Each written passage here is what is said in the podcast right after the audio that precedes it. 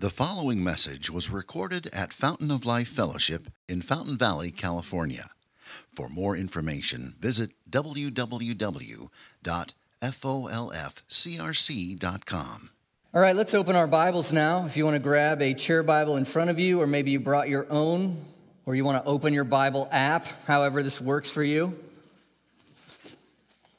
We're going to be in Psalm 51 this morning.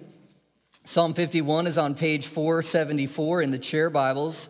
Just by the way, if you don't have a Bible of your own, we would love to give you one of these, so please feel free to take one. But again, this morning we're in Psalm 51, page 474. Psalm 51, 474.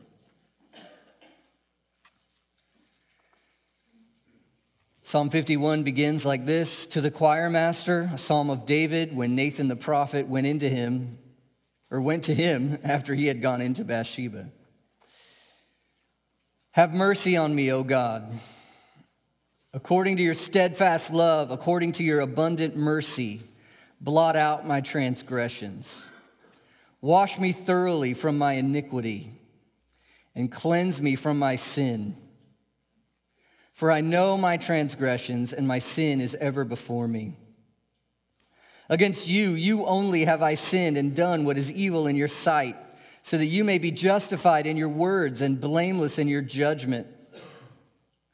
Behold, I was brought forth in iniquity, and in sin did my mother conceive me. Behold, you delight in truth in the inward being, and you teach me wisdom in the secret heart. Purge me with hyssop, and I shall be clean. Wash me, and I shall be whiter than snow. Let me hear joy and gladness. Let the bones that you have broken rejoice. Hide your face from my sins and blot out all my iniquities. Create in me a clean heart, O God, and renew a right spirit within me. Cast me not away from your presence. Take not your Holy Spirit from me. Restore to me the joy of your salvation and uphold me with a willing spirit. Then I will teach transgressors your ways, and sinners will return to you. Deliver me from blood guiltiness, O God, O God of my salvation, and my tongue will sing aloud of your righteousness. O Lord, open my lips, and my mouth will declare your praise. For you will not delight in sacrifice, or I would give it. You will not be pleased with a burnt offering. The sacrifices of God are a broken spirit. A broken and contrite heart, O God, you will not despise. Do good to Zion in your good pleasure. Build up the walls of Jerusalem. Then will you delight in right sacrifices, in burnt offerings and whole burnt offerings. Then bulls will be offered on your altar. Let's pray one more time as we come before God's word. Our God, um, our topic isn't that easy repentance, confession, um, but it's so needed and it's so healing. And so, Lord, I just pray that as we walk through this text, Lord, that your Holy Spirit would be here with us and that you would do in our minds and our hearts what I could never do, that you could show us the heart of this passage and put it in us and move in us the way you moved in David. Transform us, change us, restore us, God, as we learn how to confess our sin. And we pray it in Jesus' name, who made it possible for us. Amen. Have you ever had somebody give you a lame apology? Like, really lame.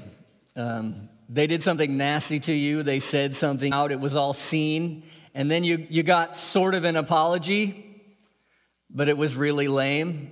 How did they go? They go like this. It's kind of like, I'm really sorry I got caught. And you're like, oh. Um, or, I'm really sorry you feel hurt that I did this evil thing. Wow, thank you so much. Um, or, I'm really sorry, but now let me give you 83 reasons why I had no choice but to do it. I felt this way, that happened, this reason. And so here's all the, all the reasons why, you know, uh, I'm sorry I did it, but what could I have done? And every time you hear one of those, you're like, lame, okay? Or, or maybe they'll drop the, hey, I'm not perfect on you. You ever had that dropped on you? That's like somebody telling you they don't have gills, like a fish, you know, and you're like, you don't have gills? You know, you're not perfect? We'll just come clean, right? Nobody in this room has ever thought that you are perfect. Have you ever thought that I was perfect? No, no, no. Lame, lame, apologies. We've all been given lame apologies. And when you, when you get a lame apology, I feel like there's one thing we know for certain nothing's going to change. Nothing's going to change. But here's my next question as I was thinking about this passage. I know we've been given lame apologies. Have you ever given God a lame apology?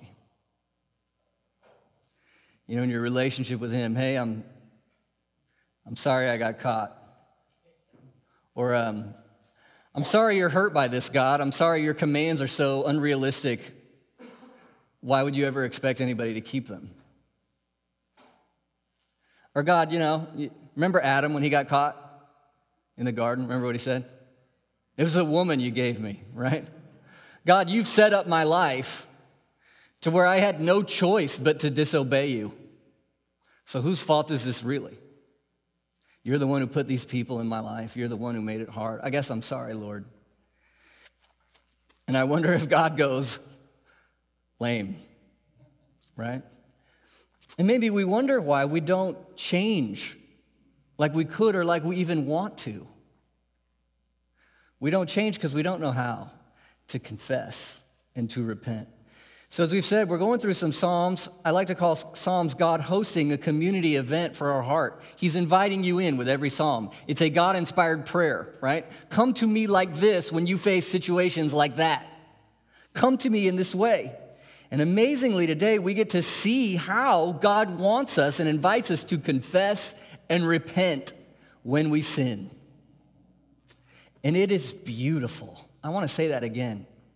It is beautiful I know we've received lame apologies, but have you ever received a real and true, heartfelt confession where they ask for forgiveness and you see there's going to be change? Have you ever heard that? Have you ever seen that? It's beautiful. It is beautiful. So we want to learn how to repent today from this passage. You know, sometimes people say the word repent and it feels like a mace from the Middle Ages, right? big metal ball with spikes on it swinging toward your head. Repent! And you're just, I want out of the way on that one. But as we see from this passage, repent to bring you to true restoration and healing and reconciliation. It's beautiful. It restores us.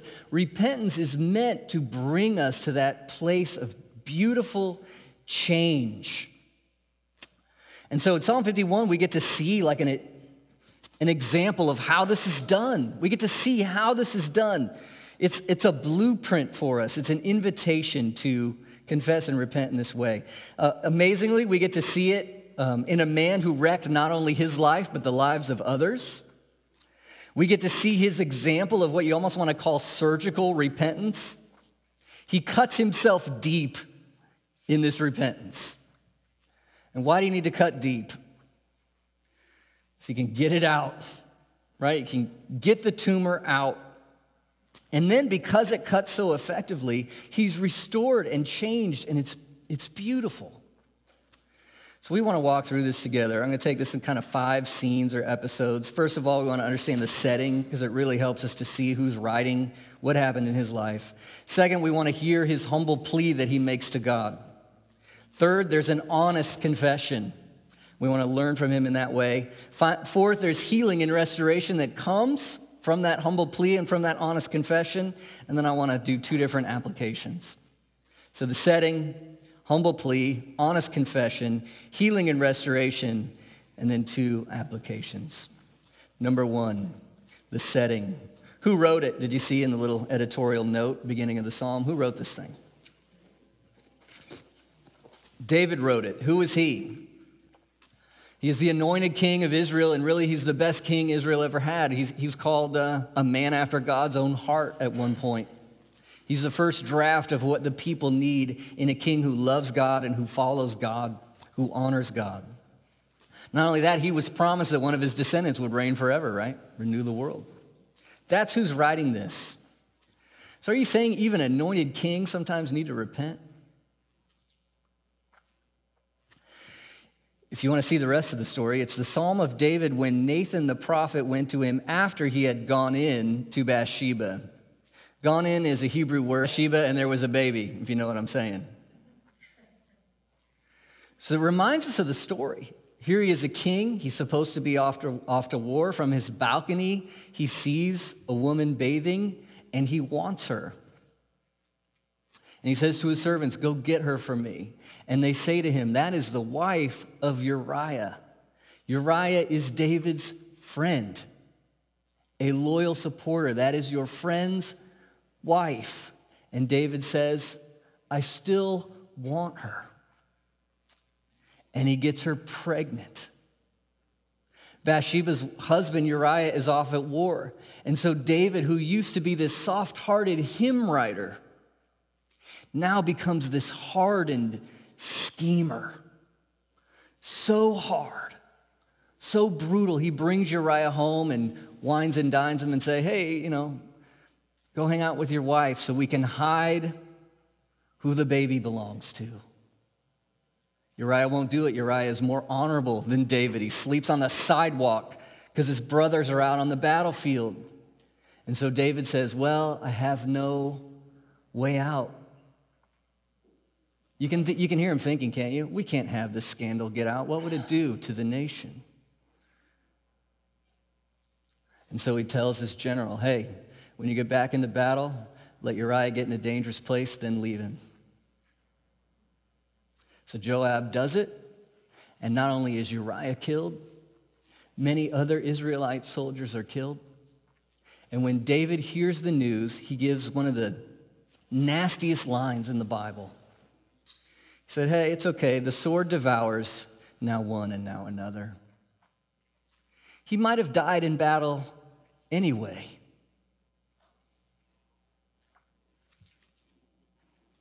That's when the prophet Nathan comes over with a sermon. He gives a little parable. The prophet Nathan says, Hey, once uh, there, there's this poor man in the nation, King David, because the king, he's in charge of justice. There's this poor man, he had this little lamb. I know it's not that big of a deal, but this little lamb was like a pet to him. He fed it out of his hand. Uh, it, it would nap with him. It's like a daughter. This thing was precious to him. This rich guy comes through, King David. This rich guy with all this wealth and all these herds of his own, he comes through and he, he stole, he took the lamb from that poor man and he ate it for dinner. What are we going to do? And David rises up and actually says, That man deserves to die. It says of the text that David's anger was greatly kindled. He deserves to die. And then there's Nathan's four famous words. Can you hear them? You are the man.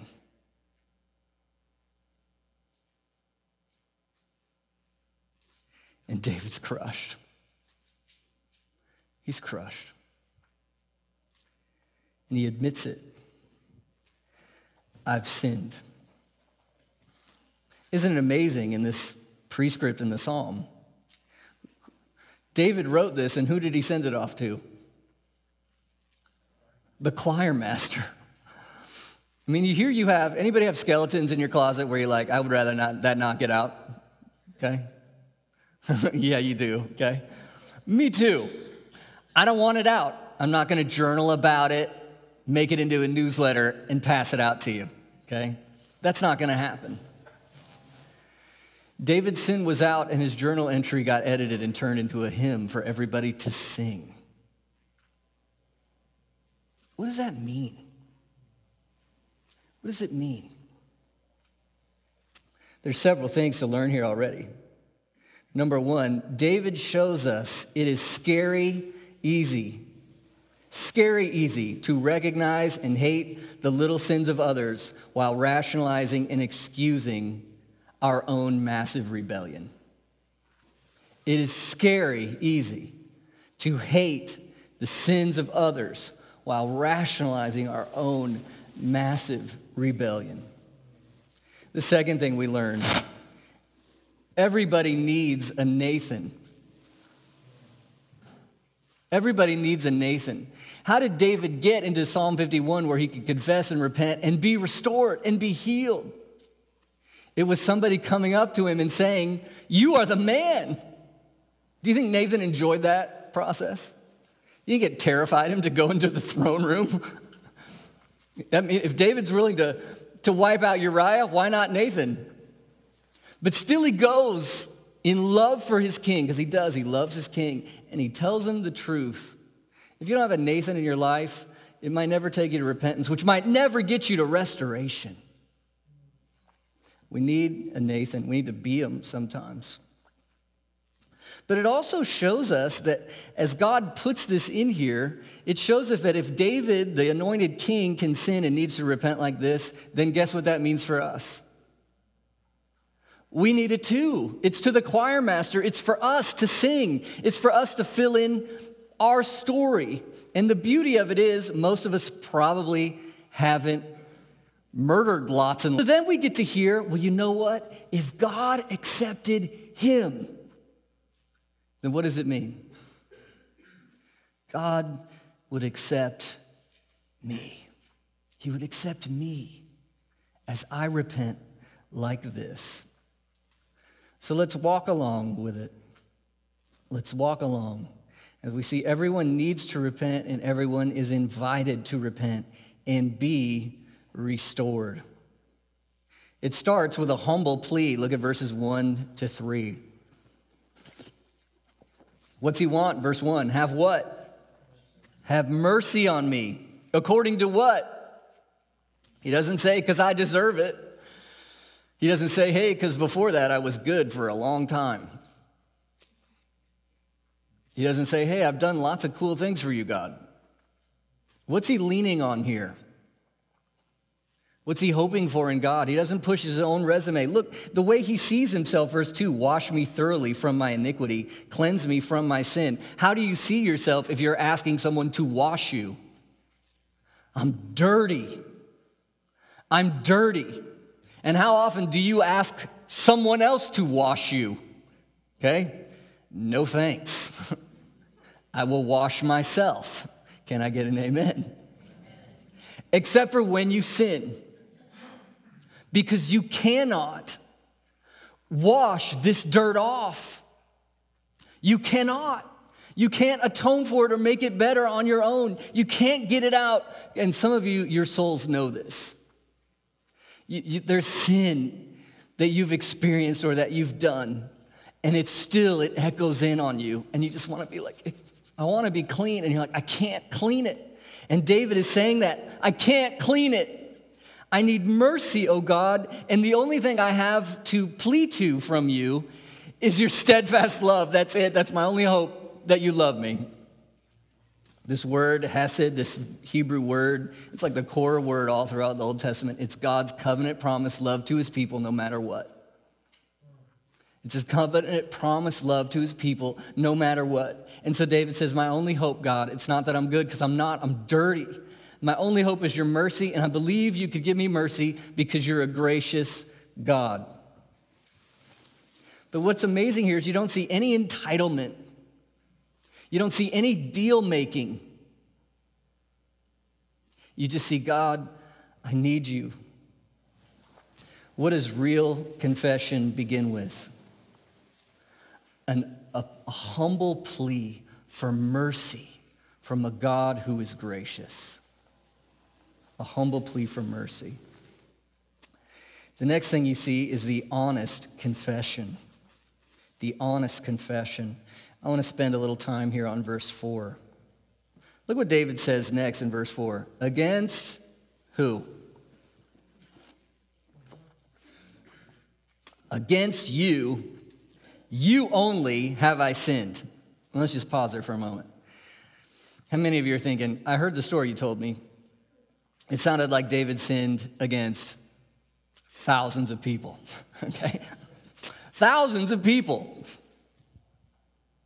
How can he possibly say, against you, you only have I sinned?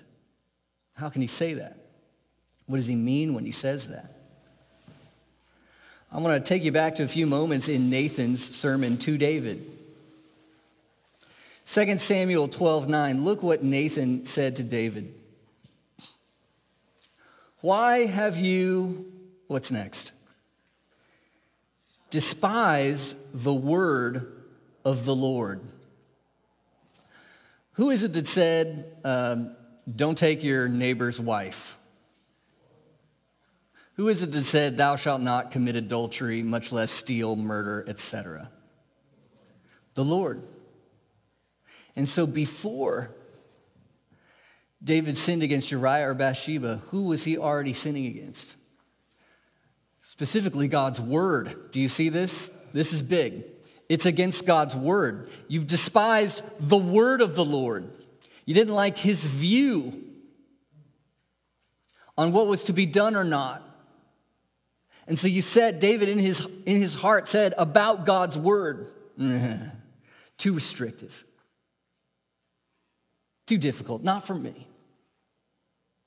Then in verse 10, Nathan says to David, this is the voice of God through Nathan, verse 10, you have despised what? Me. You've despised me. Do you, do you see how the, the God of the Bible takes things? when we despise His Word, it's because in our hearts we despise Him. Him.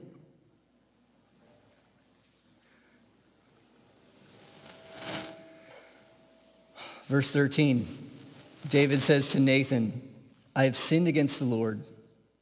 And Nathan said to David, The Lord has put away your sin. You shall not die. Nevertheless, by this deed you have utterly scorned the Lord. Do you, do you see what David is saying? When I sinned against Uriah by lusting after his wife and stealing her, when I committed adultery, before David committed adultery with Bathsheba, he committed adultery against God.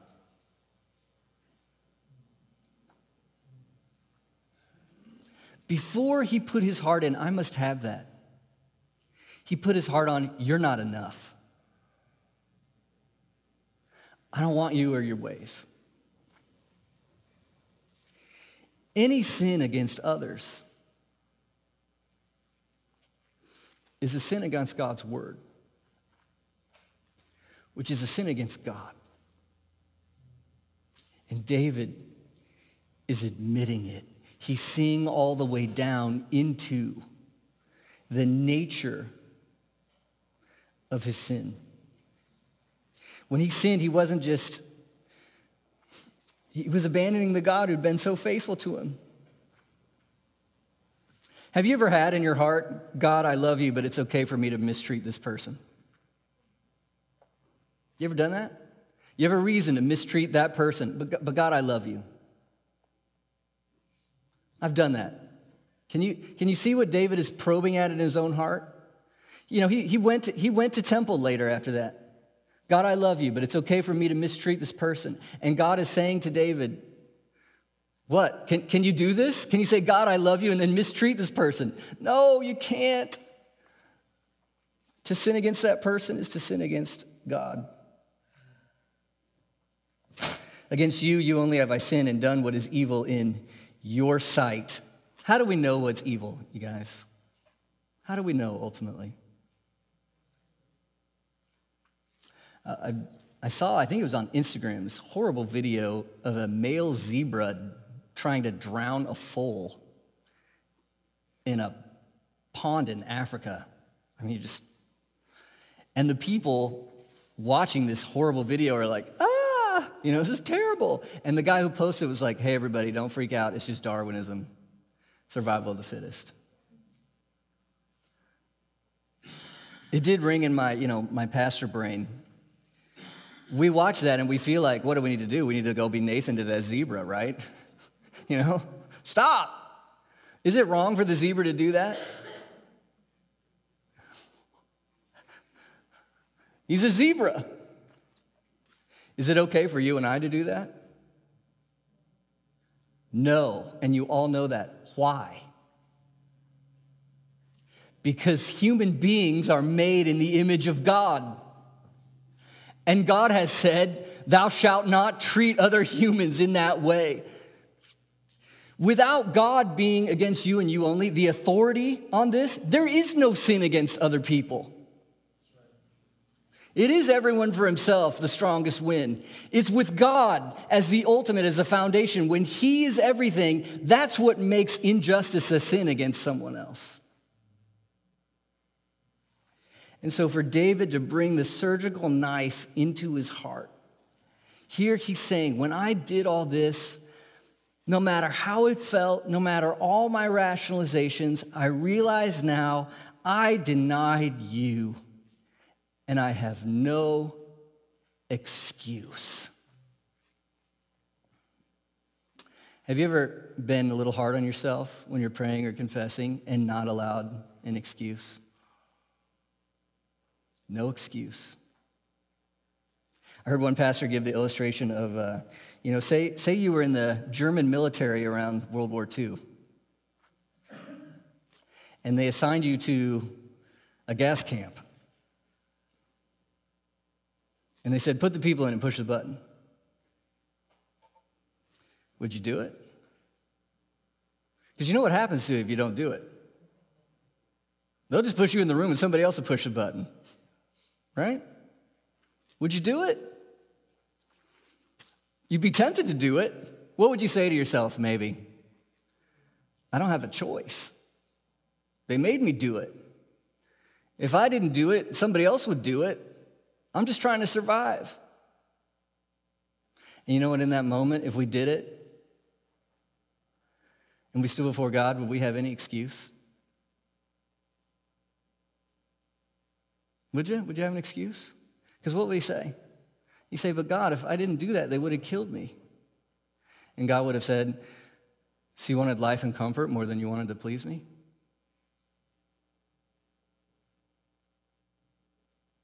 And what would we say?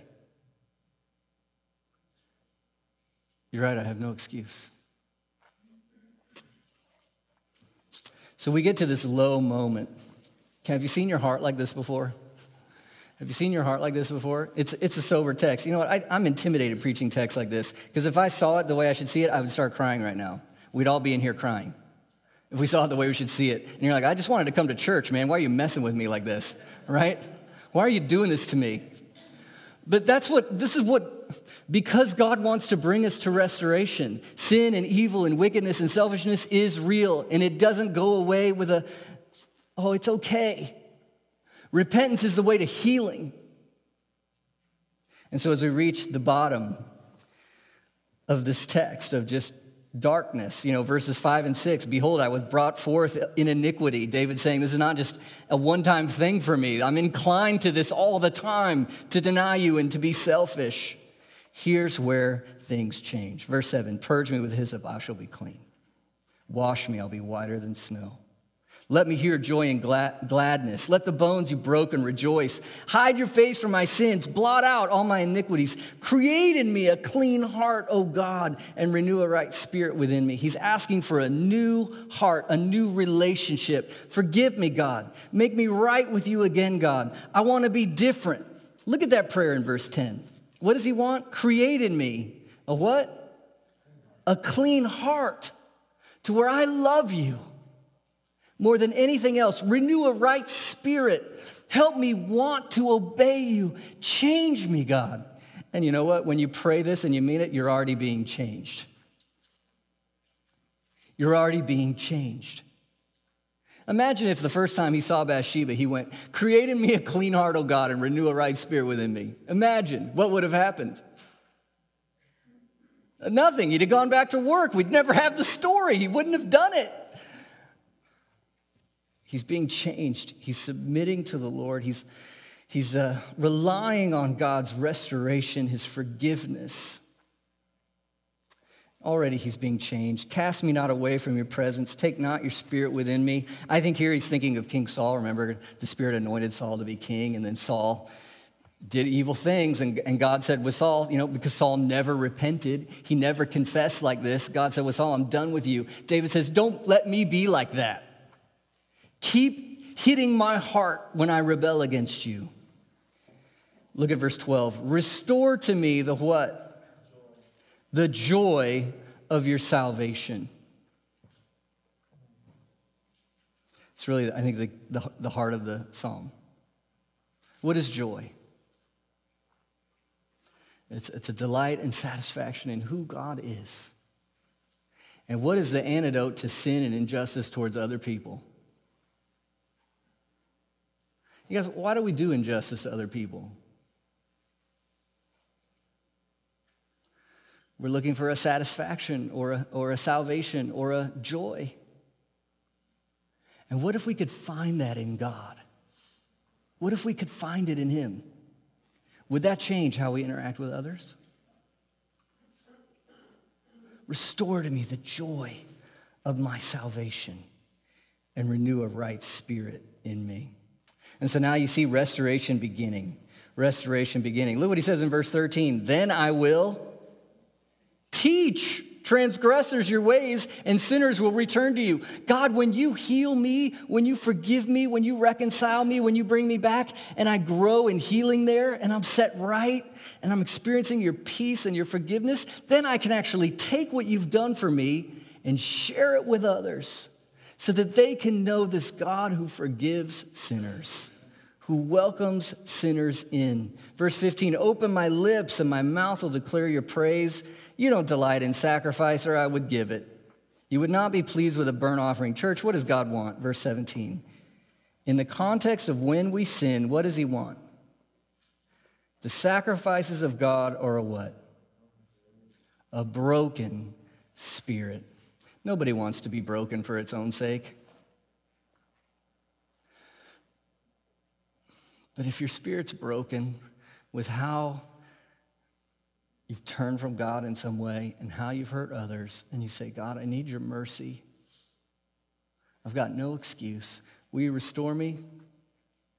Guess what? God loves. He loves a heart just like that. He sees it, He embraces it, He's committed to it.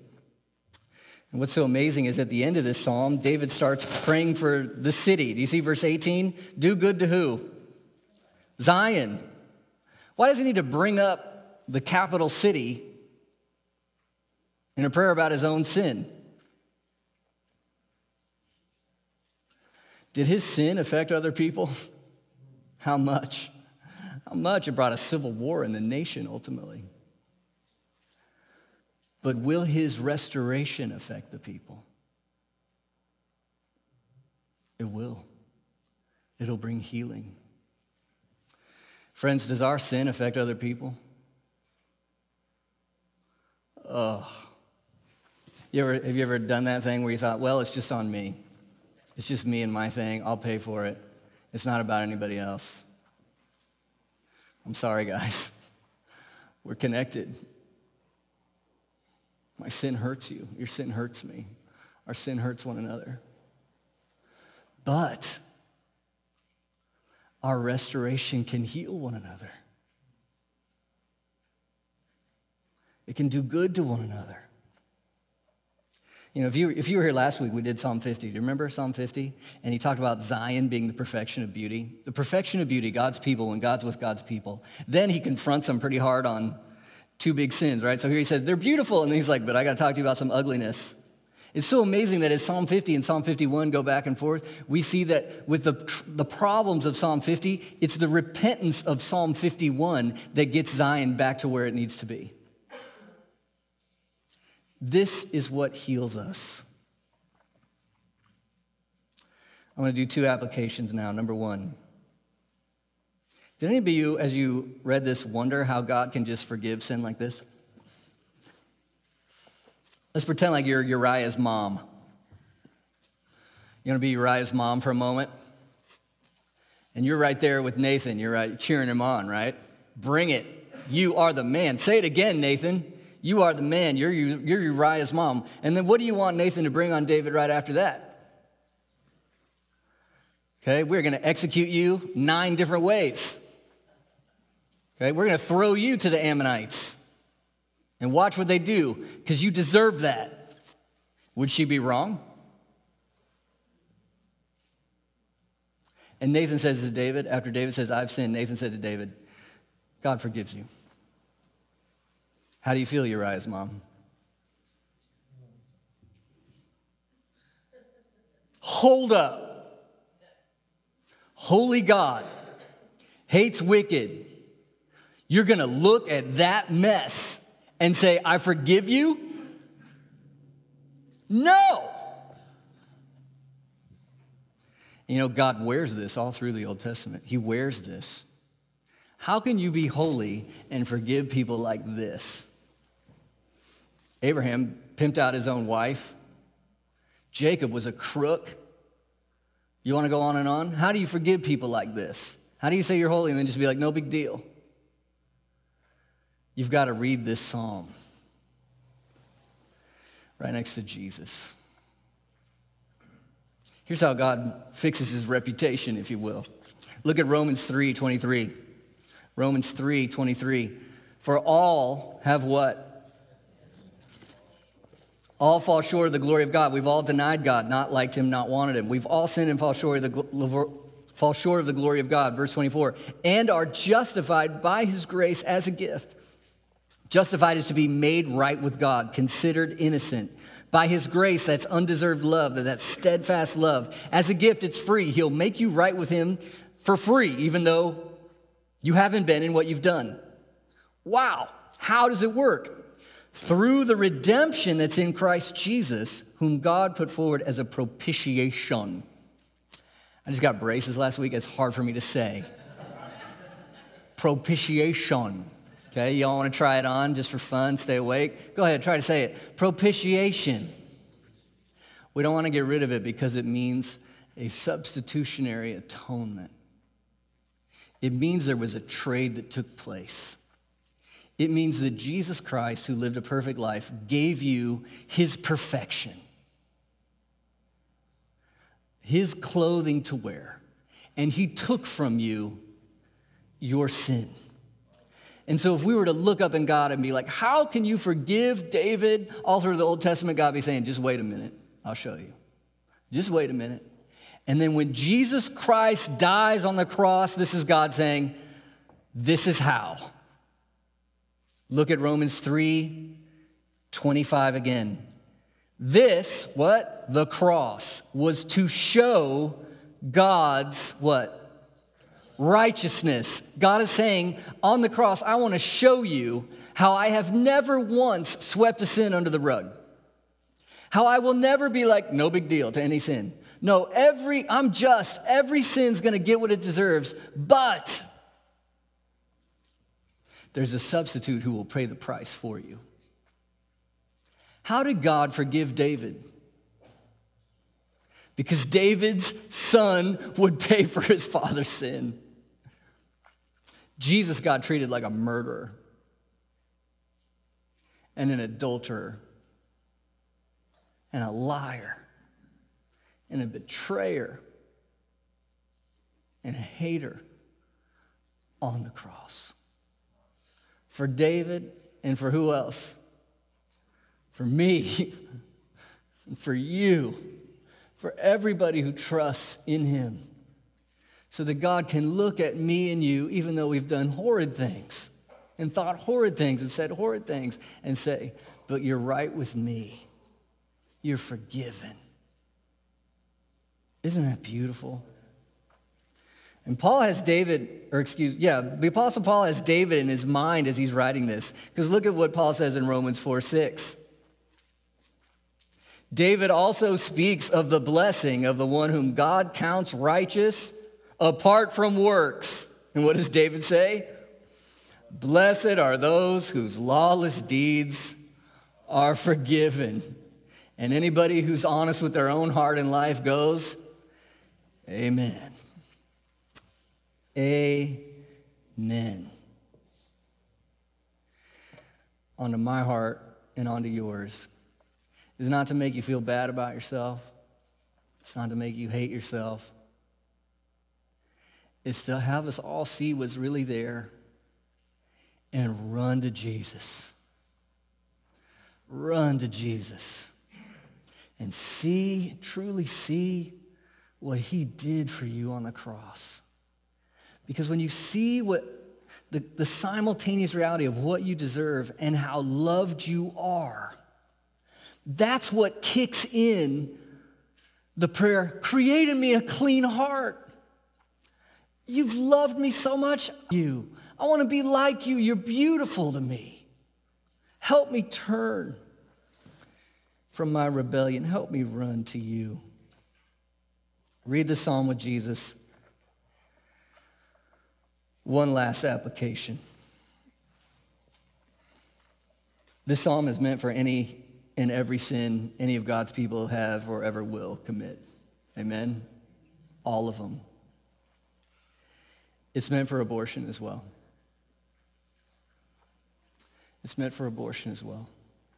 You know, a lot of times on Sanctity of Life Sunday or when I talk about this, I spend a majority of my time trying to argue from common ground about how abortion is actually um, a sin, how it harms our neighbor who deserves our love and compassion. I'm not going to do that at all today.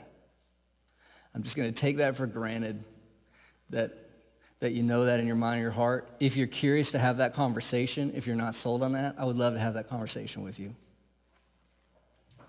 One line stood out to me this week in that regard, and it was a sentence from an ex abortionist, Dr. Anthony Levatino.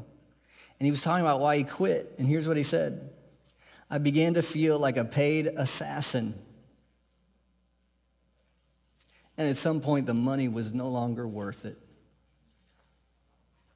It tells you what he knows about what he was doing. What if we come back to Psalm 51 in the light of Jesus Christ with this issue? Isn't it a community confession for us? Isn't it everybody holding hands in a way, right? Whose life isn't touched by this in one way or another? With somebody we know and love.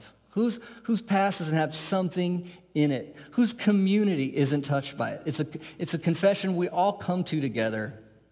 We all hold hands on, and we, we dare say in our hearts, Have mercy on us, O God, according to your steadfast love.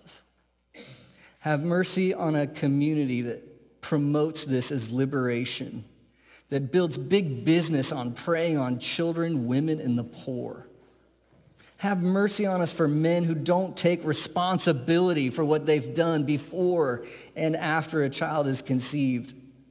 Have mercy on us when we think of and speak of about people who are yet to be born like we used to speak of slaves. Like we think of them as less than human and treat them worse.